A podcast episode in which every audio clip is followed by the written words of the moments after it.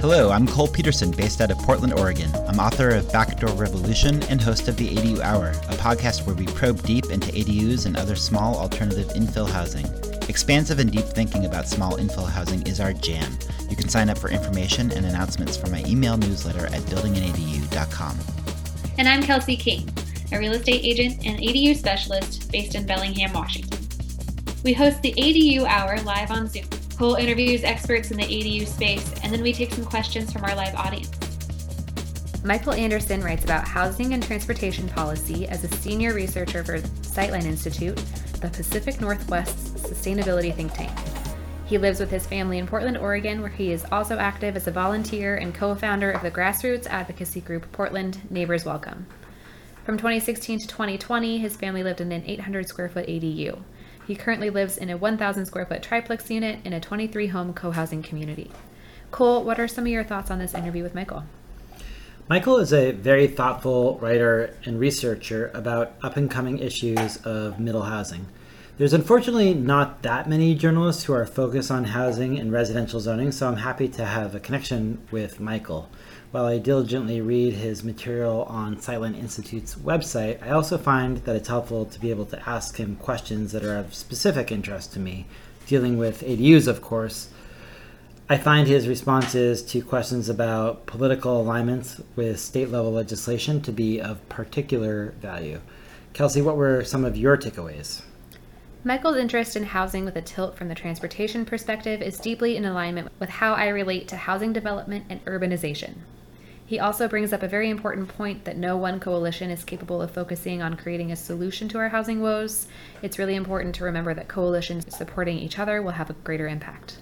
Let's get to our interview with Michael. So much. Thanks for the invitation. I'm just going to start by having you say a few words about yourself that are not covered by your bio that you would like for people to know about you you've done a lot of things over the years that are, are, relevant to the questions we'll be talking about today. So provide a little context for things uh, about you that we should know. Sure. I, I, became obsessed with housing policy and transportation sort of in tandem when I was a reporter in suburban Portland covering Clark County, Washington. I was covering county government, and like two parts of county government are covering poor people who are interacting with the criminal justice system and covering rich people who are building new homes, or even middle class people who are building new homes on the fringe of the urban landscape. And I was seeing all these poor people being screwed by the fact that they were being forced to live in places without that were not designed for people without cars and then they would own a car but it would be a crappy car and then their car would fall apart and then their life would fall apart. And i was like there's got to be a better solution. Meanwhile i was spending time with all my 20 something friends in portland who didn't have cars and they didn't care. Like and so I was. It, it, it's not as simple a story as that. Like there's a lot of privilege involved both ways, but that was sort of what got me thinking about transportation and housing. So since I've been working on public transportation journalism and biking journalism, and since more recently housing advocacy on the sort of doing content in various ways. So tell us a little bit about your own family's experience living in an ADU at some sure. point. Yeah, it started with just trying to continue to live with our housemates. So I was interested in living with housemates when I started a little business 10 years ago because I was, knew I was going to be socially isolated otherwise. And uh, I needed to save money and worked in both dimensions. And we wanted, then my wife moved in and then our housemates had a kid and then we were going to have a kid. We were like, this is too much for this 1942 building. And we we're going to have to figure out some way to do it. And we decided that the best way was for us to keep them whole while they built an ADU. And so we lived as tenants for several years. And it was great. It was a perfect setup for both of our kids to grow up together as best friends. And the and they had to move for a job recently. So we've relocated since, but it was a really rewarding thing. All right. So you have some direct personal experience with ADUs in particular. And we're going to talk about ADUs for sure, but we're also going to focus on this broader conversation of middle housing today. So let's start off with talking about Sightline Institute first. Tell us a little bit about what Sightline Institute is and what's the mission of Sightline Institute? How would you describe it to other people for those who are not familiar with it? Sure. We're a sustainability think tank founded in 1993, based in Seattle, but covering the Pacific Northwest. So my my boss's big idea is that you can't get people to care about their planet. The evidence seems to suggest, but maybe you can get people to care about their ecosystem. And so we focus on the Pacific Northwest as an ecosystem across the border states and nations and write about the ways that we can make it the best, most welcoming, most sustainable version of itself as a model to other ecosystems. Is there any other examples of similar Sightline Institute types of think tanks out there in other regions or uh, comparable institutions that you can think of in the United States? We're definitely weird, but Rocky Mountain Institute is a little bit similar. They're a lot bigger now, founded in Colorado, I think. And there's my my colleague Eric is trying to working on creating one for Appalachia actually. So there may be more. Cool. All right. So, how tell us about the scope of the material that you cover for the Sightline Institute? I write mostly about housing, uh, a little bit about transportation and the overlap, which is parking, which I love talking about parking in the Portland and Oregon areas. So, mostly focusing on the statewide level and regional level and what we can do there, but also a little bit of Portland stuff to the extent that it's like a model for other cities.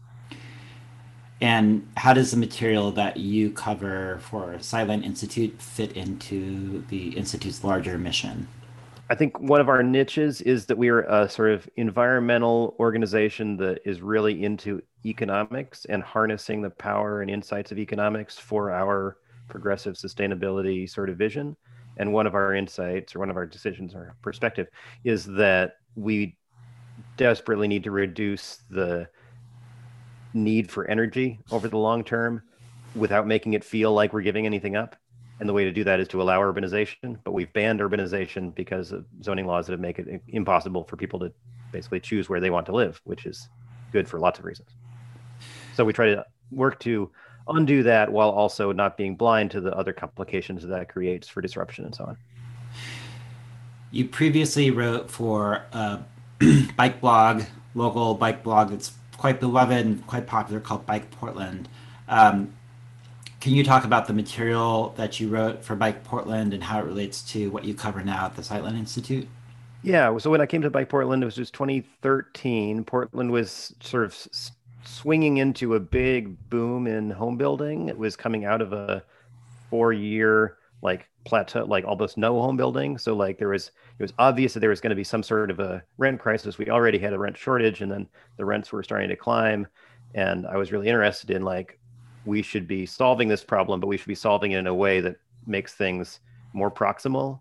Like if you look at the greatest biking cities in Southeast Asia or Northern Europe, they're all full of these little close together homes. And that's the bedrock. People are not biking that many miles they're just biking a lot because there are a lot of short trips. And the only way we create short trips is by building ADUs and attached homes and apartment buildings that are all close to jobs and everything else. So that was the case I was making. And I had a weekly column about that and got more and more obsessed with sort of that side of how to improve biking is by living in the places where biking is already good instead of having to spend all our wheels trying to make biking great in more and more places, which we should be doing both of this is off topic, but in South Asia, Southeast Asia, and I would imagine in Europe, electric motor scooters are becoming more common, right?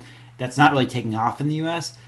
I mean, those little like ride on, hop on scooters are really taking off, but not like the kind of ride on scooters that give you longer distances and they're electric. What are your thoughts about electric scooters and their potential? Uh, like, are, are those as good as bikes, or, or what are the differences? That, what are the ways in which like electric scooters are not provided serving the same role that bikes could play, and how does that deal? How do you think about that in terms of urban form?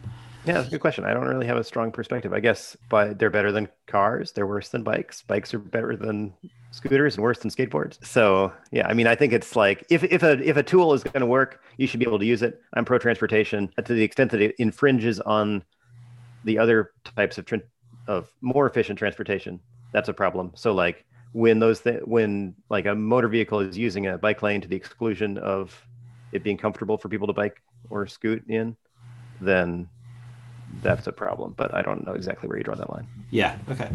I've, I've just been I, I have an electric ride on scooter. I love it, and I'm just surprised that it, there's so few of them in the U.S. Wherein I would imagine they're that they're quite popular now throughout East Asia. Yeah, I don't know why. I mean, it's taken over in Northern Europe too. I think. Yeah, yeah. it's not taken over, but there's a lot of it.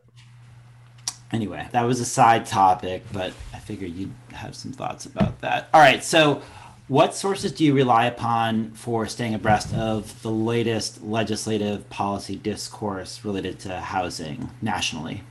My main filter is Twitter. So I use TweetDeck uh, as like a Twitter app that lets you s- like organize it all by, you know, most recent first, and uh, so it takes away some of the poisonous dunking fixation that the Twitter algorithm pushes you towards. So I highly endorse that, and then it lets you segregate by topic. So I can have a column for housing people and a column for transportation people. If if anybody's interested, you can look at my housing list on Twitter. It's a public list, and I use that to.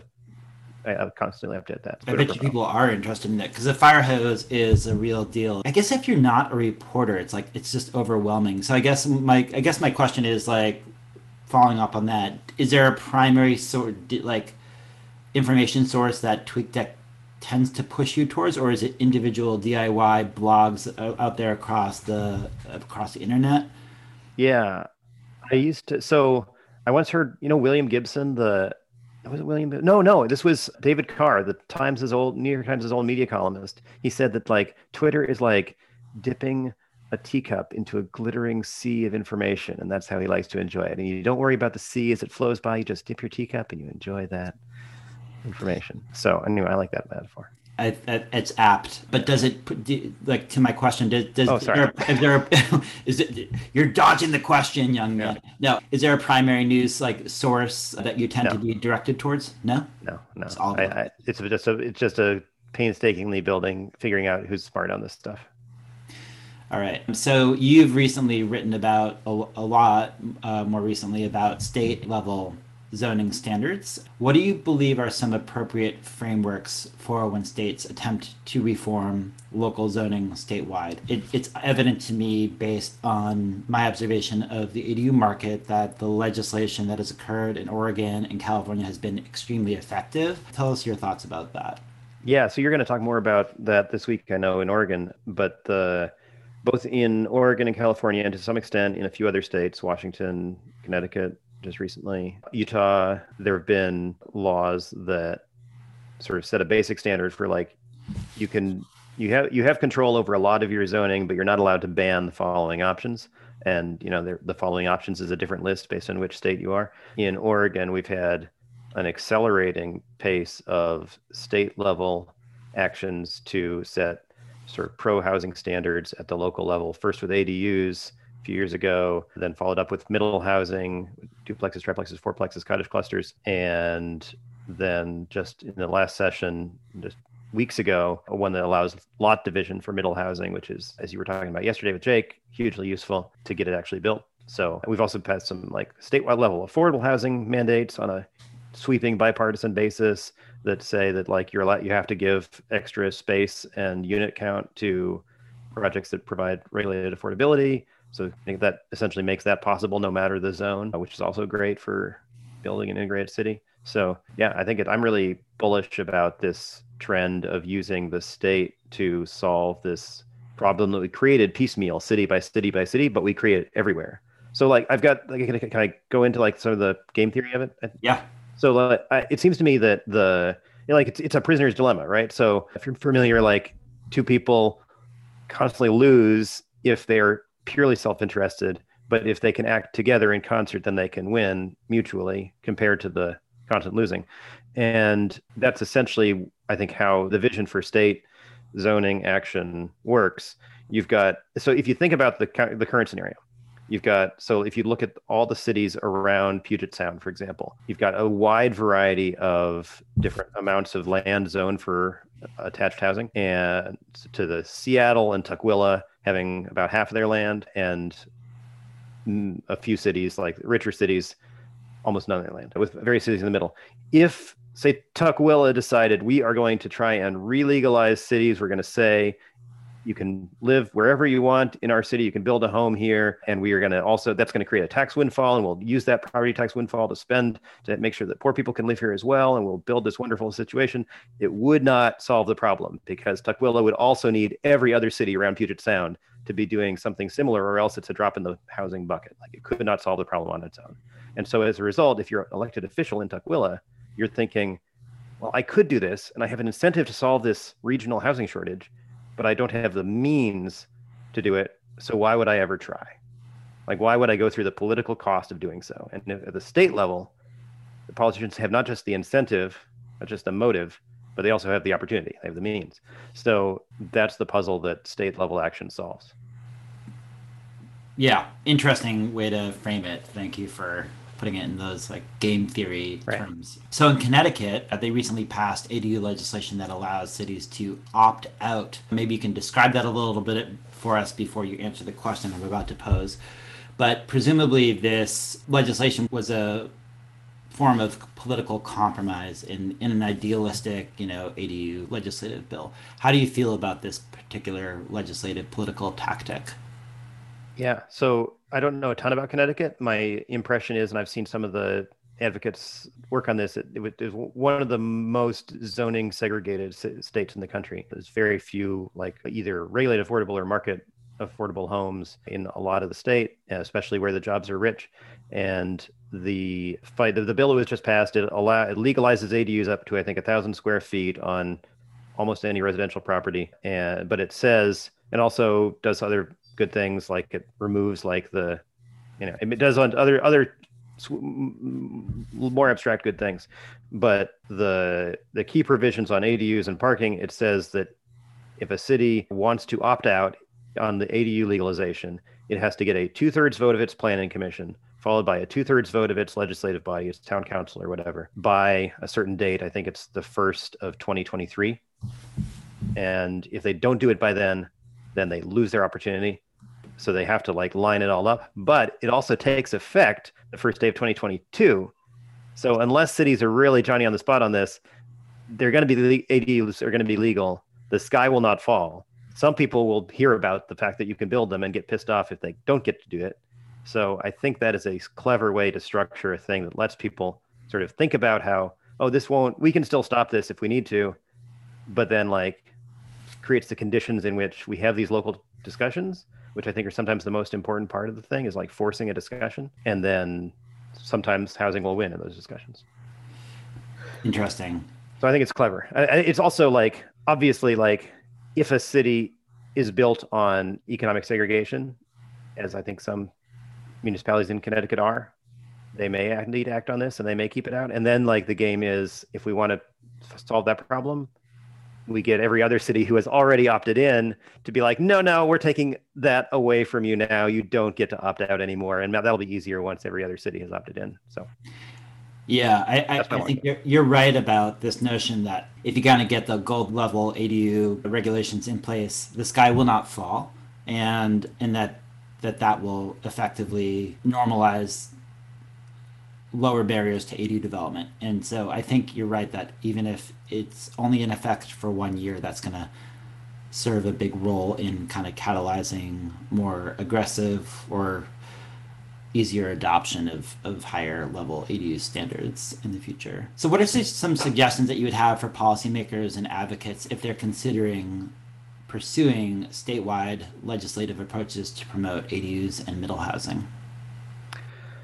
One thing that uh, so I've got all kinds of I'm mostly a language person. I'm not really a like a technician in any way. I'm a, more of a blogger. So that's where my expertise is if anywhere, but I will say politically some things we've noticed in Oregon the core of the campaign to get this stuff done was affordable housing developers. So I think affordable housing developers, this is an insight by my former colleague Madeline Kovacs and Eli Spivak, who's been a Shaker, you've worked with on all this stuff, I think, and used to work in affordable housing himself. I think the formula they hit on was that the affordable housing developers have the expertise, they've got the incentive, they've got the sort of moral authority and credibility just to like try and get good zoning laws passed. In some cases, like they actually would prefer this to also apply to market rate because they want to work in the market rate system sometimes because it's less paperwork. They don't need any more constraints in their deeply regulated careers. And and in some cases, the people who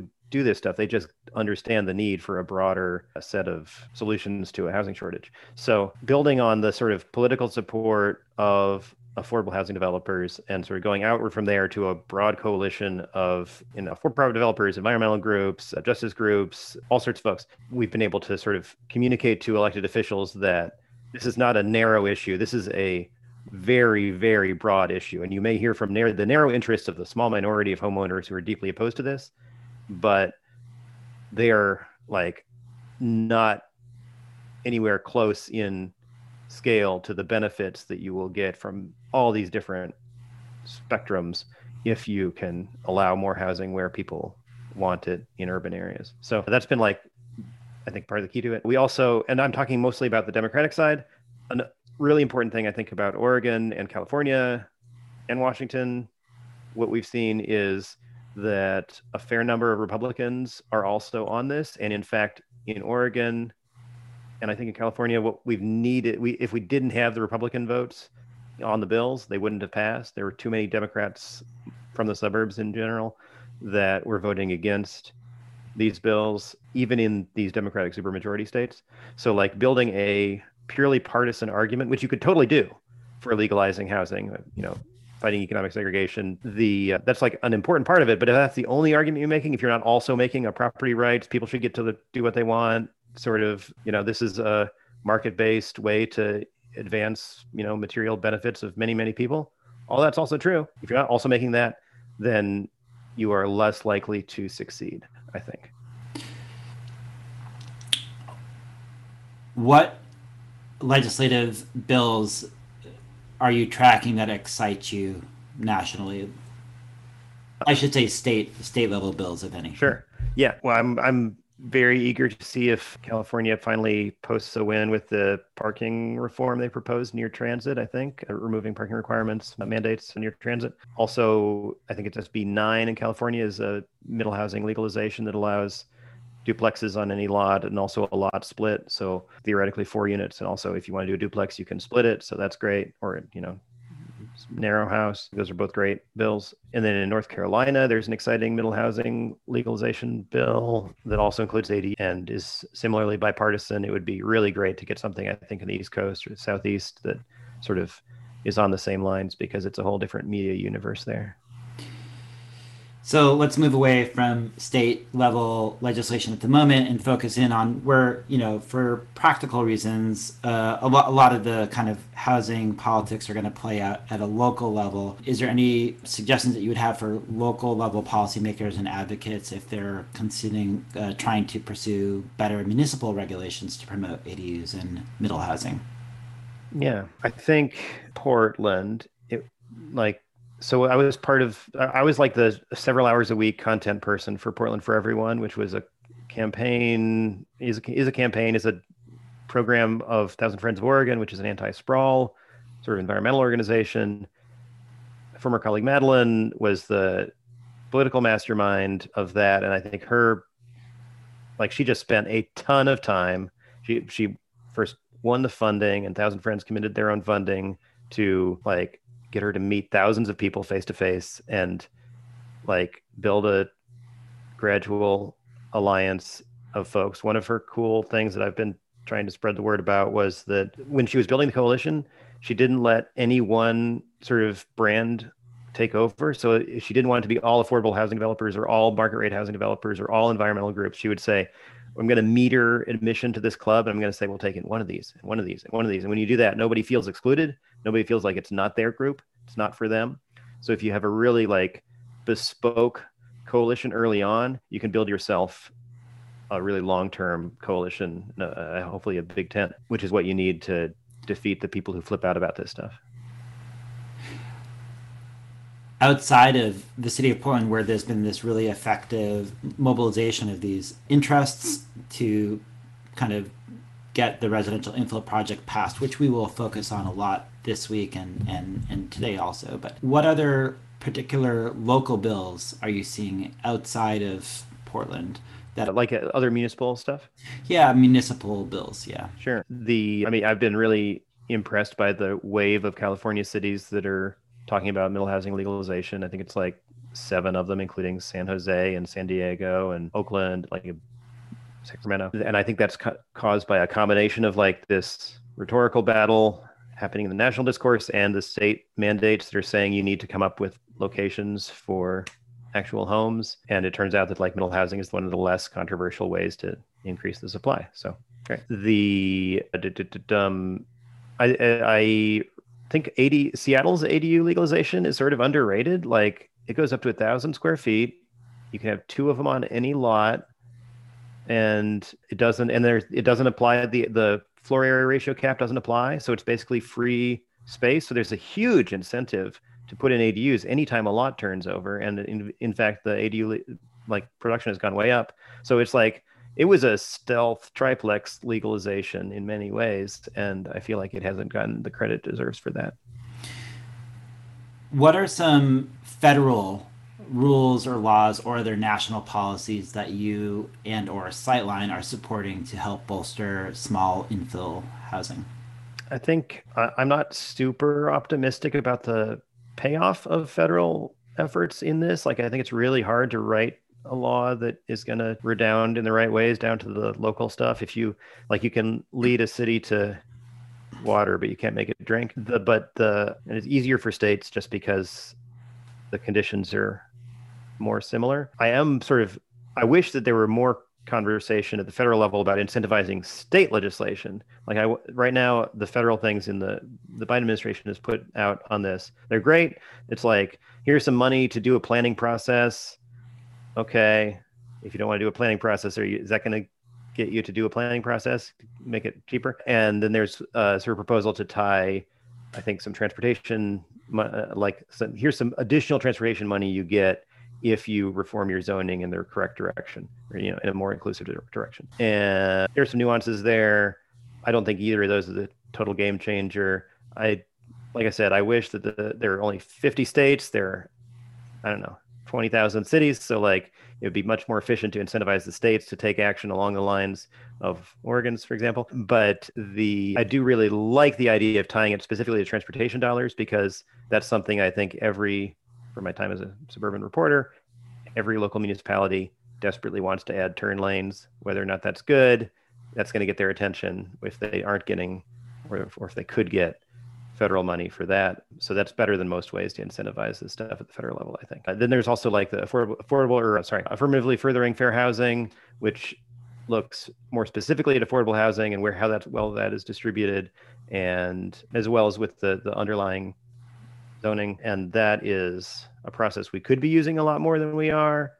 I'm not sure it's ever going to scale up like is it essentially a punitive way to get cities to do stuff which is effective when it works, but like it needs to be applied a lot before cities actually change their behavior instead of just asking for apology rather than. I'm going to briefly frame four different legislative things that are occurring in Portland and Oregon for everybody's benefit. So there's residential infill project, House Bill 2001, Senate Bill 458, and the Sheltered Housing Continuum Project, all of which are relevant to this discourse and i you know my perspective is that these have been really excellent gold level standards so i think they're worth emulating. Residential infill project allows for middle housing including two adus in the city of portland. House bill 2001 enables middle housing in every city in oregon. Uh, Senate bill 458 takes house bill 2001 and says if you build middle housing on a lot under this new house bill 2001 you can partition these lots and to create smaller fee simple lots and the Shelter Housing Continuum Project, among other things, allows for tiny homes on wheels and RVs to be used as housing on residential properties in the city of Portland. So these are all pretty incredible innovations within the housing zoning space um, in Portland and Oregon. Could you give some commentary on these four efforts that are happening and, and what you know lessons they have for other jurisdictions and states? Yeah, I'm pretty stoked about it all. It's like it's all going to come into effect. None of it's come into effect yet, I think, or very small parts of it have. So like August 1st is going to be a pretty sweet day. My the Portland Neighbors Welcome, which is the local advocacy grassroots group I'm part of, is going to have a party to celebrate it all coming into effect on August 1st. If you're in Portland, you should check it out. The yeah, I think Kol, you were you, you turned me on to how amazing the shelter to housing proposal is on like homes on wheels, just as a real like revolutionary way to cut costs and i think like ultimately like we need to set a basic expectation for like the quality of housing we declare to be adequate but we're not going to achieve that quality by you know with an unfunded mandate on poor people which is basically how we've been doing it. And so like i think it really affect we should be giving poor people money and we should be letting poor people build structures that don't hurt other people and keep them safe. So I think sheltered housing moves us in that direction. I'd love to get your take on that. But that's one of the most exciting things to me is the decriminalization of, you know, homes on wheels. The I, I would love to follow that up with further action, ideally at the federal level, to give everybody cash. That's my own separate hobby horse. But yeah, yeah. And uh, on the residential infill project, we remove parking mandates from virtually all of the city. So all all of residential Portland is essentially parking is optional now, and almost all commercial uses as well.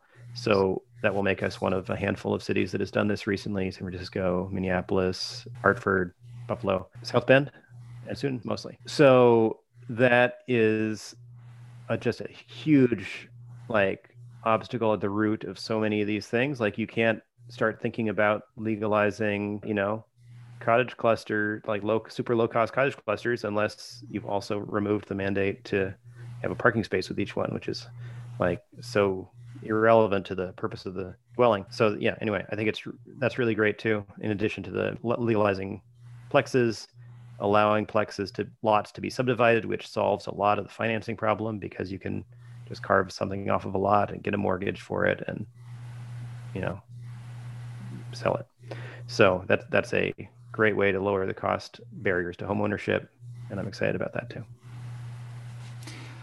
All right. Well, we're we're both clearly in awe of what is happening. So I guess I guess that and, and, and, for everybody's benefit, you know, tomorrow and the, the next day are going to be are going to be focusing on House Bill or residential infill project and House Bill 2001 with the kind of the lead states people for those those top topics. So, um, can I break in on that? I, I realized I didn't credit Tina Kotek, the single most important person on the state action stuff. She's the Speaker of the Oregon House.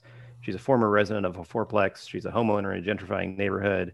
She has seen this costs and benefits of Oregon's housing shortage through her life and decided she was going to make this happen, and she has. And like, I give amazing credit to her work on this. So, yeah. I mean, that's a really that's a really important point, isn't it? That it, in this case, you know, she is the person who is the she's like the lead house or speaker of the house, right? And she's one person, and she's not famous, but she is essentially you could you could more or less say she's responsible for enabling House Bill 2001, which is going to allow for middle housing statewide in every city in Oregon. One person who isn't famous doing that. So one conversation with that one person could do that in a different state. One effective conversation. It, she would Uh, yes, it, they would need to be as motivated as and as talented as she is. But yeah. Over the years, you've written many pieces about controversial topics such as infill housing. For advocates of infill housing, can you offer some communication and framework approaches that you have found to be helpful when communicating about this topic? Sure. And I is there like an aftermatter thing where we can I should drop some links. I want to drop a link yes. to our messaging memo. So my colleague Anna and I wrote a sort of gathered our advice about how to talk about this stuff in like ways that don't inflame people, don't trigger narratives of panic and so on. Some of my key tips are I never ever ever use the word density or almost never. It's all that that so think about like density is what things look like from a city perspective, but people individ- experience politics from their own perspective. So talk about the benefit to the individual, which is proximity and or location choice. So getting to live where you want and getting to live near the stuff you want. Those are the ways. That's what that's what density looks like at the individual level. And those are the benefits of density. There are downsides of density too, but we're talking about the benefits. Let's talk about the benefits. And the so that that's a key one. Always, always, always show pictures of the stuff you're trying to legalize. We are both modeling that now, I guess. Ideally, also, you know, the human people who are benefiting from the homes you're trying to legalize. And you know, there are there are these examples. Ten percent or so of almost every city in the country is already in units of two to four or buildings of two to four units. So like something like 10% of the housing supply in most cities across the country are like this. The a lot of it was built before these housing types were banned because it's a really cheap, effective way to build a home is to share a lot and share a wall and so on. And uh, so it was done before we made it illegal in the mid 20th century. You can use examples like this one behind me to say no it doesn't it's not terrible. It's actually actually it's good. Like this is a way to help people at the middle income live in a newly built home or you know or wherever in an older home at a lower price. So using pictures of that is great. Talking about history is great. Talking about your community specific history. So in oregon in portland we talked about 1959 that was the year that portland banned middle housing from most of the city. Eli my neighbor and colleague collaborator your collaborator previous interviewer here interviewee here dug that year up it's been hugely useful to know that year to be able to cite it. It communicates the context here, which was like Brown versus Board of Education just passed. Uh, restrictive covenants were just banned by the Supreme Court. The like suburbanization was accelerating, and we were making a bunch of, in my opinion, bad decisions about the future of cities at that point. This was part of that. It took a long time for the costs to be visible, but we have now seen the costs are visible. And also, it was a decision that like it wasn't like handed down on the tablets. It was like our actual grandparents were like part of making this decision, and they grew up in the type of neighborhoods that we're trying to re-legalize. So like it was a experiment. It has failed in various ways. It's not something that's fundamental about cities to make it illegal to build small homes, attached homes, whatever. Do you think that term that you've used quite a bit, re-legalization, is an effective term? not everybody likes it. I like it. I just feel like it captures the history to say re-legalize. It sort of confuses people, and it captures the fact that I think, I think, I think narratives of like collapse are seductive to us. Of like we live in a post, know, you know what is it, a post-lapsarian environment, and so if we can only regain that pre-lapsarian virtue, then we would be good. Anyway, so like that's invalid. There are also lots of terrible things about the years before 1959, but the I think the sort of the narrative that we've lost something about cities, I think, is both true and powerful. You've alluded to just now have 10% of you know roughly 10% of a lot of cities are existing middle housing. How do you know that to be true? And like in more in general what what are the best data sources for you when you're attempting to research these zoning ho- housing composition empty bedroom questions and other oddball stuff that you managed to uncover that i don't see other people write about? There, there is so much damn stuff in the american community survey. So there's the american housing survey has some of this stuff and the american community survey is the annual census thing which like i don't know if you if anybody's following this stuff there's some proposal to gut it on bogus privacy reasons and claim that we shouldn't be releasing any of this data that would anyway if you can take action on that you should but the american community survey is such an invaluable way to craft arguments about the truth. So yeah that's that's where the 10% comes from that's where the empty bedroom stuff comes from. There's also the publicly what is it public use microsample data from the census which allows you to mix your own crosstabs from the acs data. And so you can look at things like income and auto ownership or whatever you want to do. I think you're probably right, but it's all easier said than done. Having tried to deal with census data myself, it is unwieldy and difficult to use. Yeah. you have to be a pretty technical person to to manage that kind of data set and then analyze it. Yeah, it's it's a lot easier to use the out of the box census tools, which they keep changing, of course, every few years, so you have to relearn it. But honestly, I think it's not terrible, and I don't think anybody who knows how to use a spreadsheet would be confused by the stuff if they spend some time with it. It's just figuring out what the data is, like reading the list of tables, figuring out what they mean. I, I only know the corners of it that are housing and transportation, but like over the last 15 years, I've learned those pretty well. So spend 15 years and you can get right. Exactly. No problem. Right? What space? But, no, that's not. I mean, but it was just it. It was the work of a few weeks when I was in 2005, getting to know. Oh, Jesus, there's all this data here, and then I wrote all, a bunch of newspaper stories about it, and you know, and I've been doing that since. What places do you look for internationally in terms of inspiration for housing and transportation policies? I I think my go-to thing about that when people ask for what's the best example of this working, it's our own past like I said, like our own past wasn't great in every way, but like the so Portland grew vastly faster in the first decade of the 20th century than it ever has since. And it was like this huge boom. Many, many, many people were moving to the city, and it, it is not remembered as an economic catastrophe. It's remembered as a boom and like an emergence of Portland onto this national scene. How is it that, like, if you imagine relatively fast mig- inbound migration decade, like we've had in, in Portland in the last 10 years and other cities, and it's had this huge economic cost, it's like been remembered as like, how could we possibly deal with something that was like even faster than this? And the reason is that you could build homes. Like we weren't engaged in a dog eat dog battle for the limited number of homes that exist. We weren't like restricting more than half the city from allowing additional homes. So it was through that process that we created every city in the world. It was like a city like Procter meets Gamble. That's what cities are for. They're both immigrants. They have a good idea using how like new ways to make soap.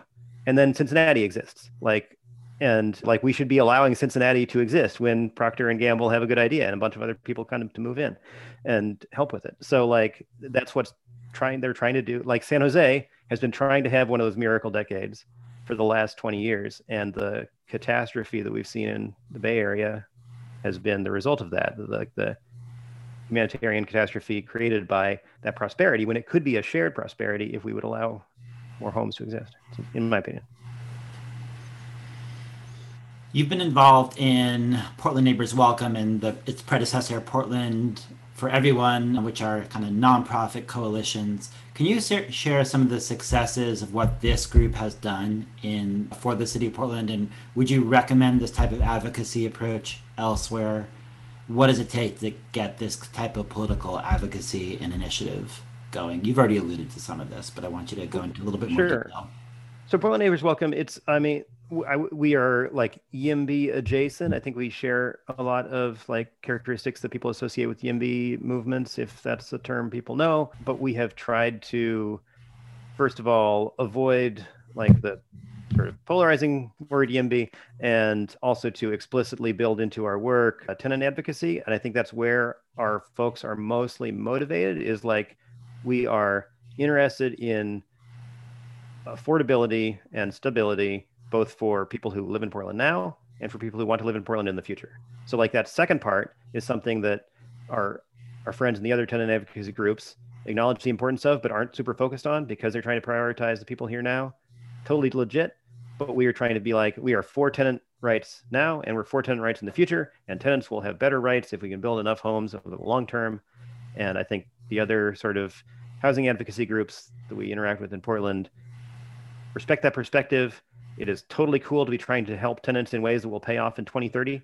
Like that's also important. But like as long as we are sort of real about the fact that like, you know, allowing ADUs now isn't going to materialize into actual ADUs for another year or two and isn't going to materialize into larger price increases for a year or two after that and then or price decreases for a year or two after that and even then like is not a solution for people who don't have enough income to support the cost of depreciating housing like it's a partial solution it is a important piece of the recipe, but is not the entire recipe. So I think there's a ton of like tension on the left, broadly speaking, basically around the fact that none of this is a complete solution. And like we don't always have to be like in a circular firing squad saying, you're not completely solving the problem. No, you're not completely solving the problem. Like, no, that's right neither of us is completely solving a problem. We should be working on these issues. We should be working in concert and friendly with each other and acknowledging the limitations of our proposed policies. So it's more complicated than that, but like that's the sort of spirit that Portland Neighbors Welcome has tried to bring to it. I think it's been effective thanks largely to the, the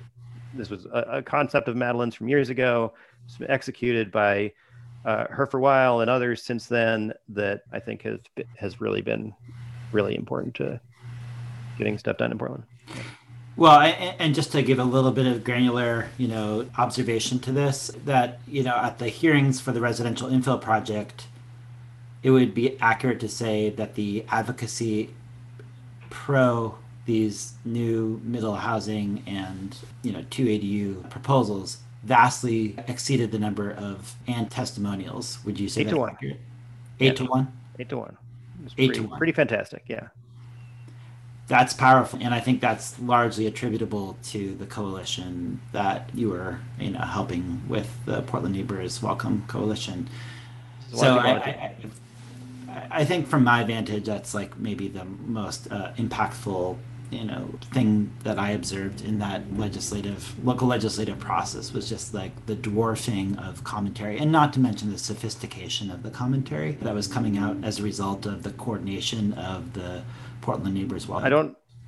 I agree with that. I don't want to discount all the work inside the city as well. So like, it was we had like I think a really enlightened staff support on this process that got better and better as people got more information and the political folks. I, I've got a. I did. I spent like two months doing a history of how this happened in Portland and talking to all these people who had been involved in it along the way. It's going to come out this summer, so I'll share with you when it does. But like, I was just. I learned a bunch of stuff about the many people who saved this project from death over the course of five years, and some of whom I had never realized were deeply involved in it. So, yeah.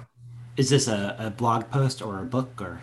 Uh, it's a long blog post. It was like an article for the Lincoln Institute, but we're going to republish it. Great! I can't I can't wait to read it. That wraps up the interview portion of this episode of the ADU Hour. As a reminder, these episodes are the edited audio version of interviews that we conducted via a webinar series. Good news, you can access the full video series via Kol's website, buildinganadu.com.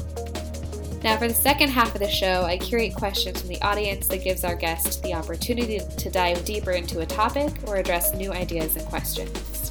I'm just going to ask you one um, question before we get into the questions from from the attendees. So, as a steward of infill housing, what impact do you want your work to have on the real estate industry at large? I think my sort of key value is location choice and like people should get to live where they want especially in urban areas i think so like thinking about this sustainability side of this this is a phrase from payton chung in washington d.c millions of americans want to spend billions of their own dollars to reduce their carbon footprints we just need to let them do it so like unlike all the other things we're doing to try and prevent economic or economic and environmental catastrophe of climate change people don't have to suffer. In fact, this makes people's lives better by letting them do what they want. So like we should definitely, definitely do this. There's not a like significant economic trade-off here.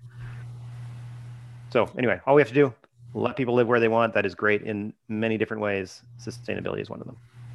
Yeah, Kelsey, what you're you're you're quite a, bike, a bicyclist yourself and a real estate professional. What are your what are your thoughts about that? I agree. I I've lived only in places where I can cycle. I am not interested in living anywhere where I would have to own a car or drive a car. And so I think that goes to like I want to. I want to decrease my carbon footprint by not driving, and I want to, and therefore I choose where I live because of that. And I, um, and I think it's huge. And I I want to see housing developed in a way where that doesn't prioritize a vehicle and, and owning a vehicle and using a vehicle. And the way we're developing now requires that people move farther away from the city centers that they want to be a part of and want to, and the amenities that they want close by. And just been a pretty terrible trickle effect. Can I throw in one? I, I should have brought this up. Talking about bikes, Kol, you were personally a reason that Portland Neighbors Welcome exists because you started going on these bike tours and right, actually writing down the email list, right? Of the people, like you collected people's emails on these bike tours of small homes in Portland. Maybe, yeah, probably. That's what Eli said anyway, and that was the beginning of the mailing list that became Portland for Everyone's key Boom. list, and then that was the beginning of the network that became Portland Neighbors Welcome. So you are a parent of all this stuff. If you hadn't been more organized than other bike tour people. Wow. All right. Who who knew? I didn't yeah. know. Thanks. You're welcome. All right, so Kelsey, let's take some questions from attendees. Of course, yeah. So we'll start with Tim's. For both of you, what reforms would you what mm-hmm, what reforms do you think could and should be pursued within the second part of the Portland residential infill project? Now, beginning which is which is required to bring Portland into compliance with House Bill 2001. I'll, I'll answer first, which is, I mean, House Bill 2001 is going to compel the city of Portland to, to do some uh, cleanup of its current local zoning reform such that it'll comply with this statewide mandate.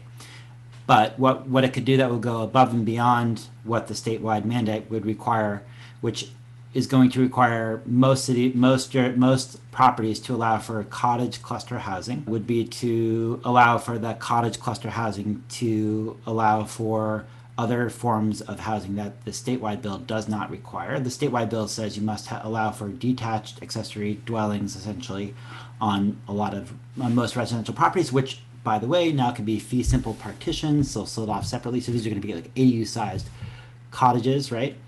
But what the city of Portland could do is go above and beyond that and allow for those uh, fee simple partitionable lots to be allow for tiny homes on wheels. So cluster or some iteration of this, like some iteration of allowing for multiple mobile dwellings on a residential property.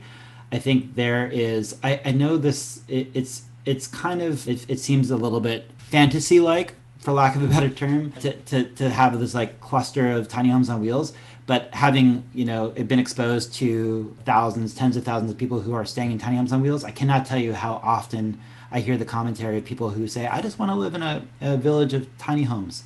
I get that comment all the time like several times a week I would say. So I know that there's a lot of interest in that for whatever reason, and I think from a market perspective, there's actually a huge marketing or market opportunity that mobile dwellings could foster. The regulations to embody that are a little bit different and challenging for a variety of ways, but but I think that there's a lot of potential there, and so the city of Portland could potentially go that way under the residential infill project too. Michael. I don't have a lot to add to that. One of the key things that is going to do is expand to the hillier, richer parts of Portland that were not included in the previous version. So that's like another benefit of state action is that the conveniently carved out parts of the city are no longer going to be conveniently carved out. I uh, so I'm interested to see how the city builds in the sort of deeper affordability, regulated affordability side of that. So there's a part of the political compromise and policy outcome for the first residential infill project was we legalized up to six units if half of them or half or more were regulated affordable, which is awesome. Like, and I think is as important as anything else here, perhaps. But the I, I'm eager to see how the math is going to work for the most exclusive areas for that side of things. Many people are curious, Michael, what your Twitter handle is so we can follow you. Sorry, it's Andersem, a N D E R S E M. And we'll post that in the uh, PowerPoint here in one minute. Oh, it is on there. Great. And I, so there are a few quite kind of there's a few questions. I mean, I think your conversation was very thorough in answering exactly how you both have gotten really involved in the process of uh, advocating for missing middle housing, middle housing, and um, smaller dwellings. So that, but we can just, I'll just ask more pointed questions. Can you provide any specific recommendations on getting involved in local policy making? Any local groups, local advocacy groups that you suggest? I, am going to go back to that last set of questions that I posed to Michael, which are I, I feel like this uh, notion of having a coalition, whether it's you know the Casita coalition, a statewide coalition like that, or a more local iteration of that, in a small city. That kind of coalition that Portland Neighbors Welcome represents um, has been so effective. So there's NIMBY chapters and other areas, and you can tie into those. But I think I think starting one NIMBY uh, chapters. You could also tie into an NIMBY chapter if you want. Sorry, YIMBY mm-hmm. chapters. Oh, I thought you said NIMBY. I probably did. I, I, heard NIMBY too. But I, I didn't mean Don't, that. I mean, right. Don't you tie can infiltrate them. yeah. so I, I, feel like coalition building is is honestly that that gets that ties in affordable housing advocates as well as you know for feasible or for profit developers and policy alongside architects and designers and builders and green builders is a pretty important attribute to getting the kind of uh, momentum and strategy together that you need to to pass this type of legislative reform. It's 1002. I have kind of an interesting question that came from John. How much control does a local HOA architectural re- review committee have in reviewing an ADU application? All you call.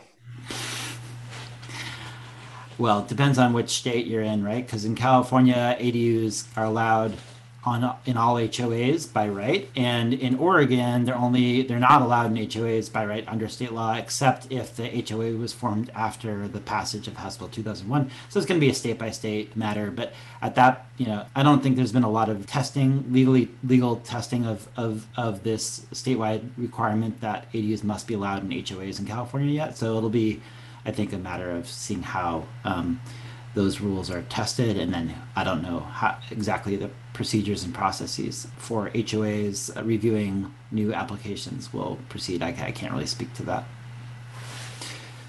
Thank you for joining us for this week's episode of the ADU Hour.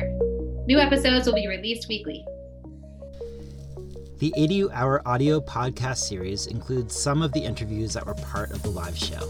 The unedited full length version of all of the episodes is now available in video format for a one time purchase price of $39 on buildinganadu.com. You can register for the ADU Hour series to gain immediate and indefinite access to all new and old shows. You can also find ADU courses for homeowners, real estate professionals, sign up for my email newsletter, which includes content and announcements, and pick up a copy of the book Backdoor Revolution while you're there. Go to buildinganadu.com to learn more.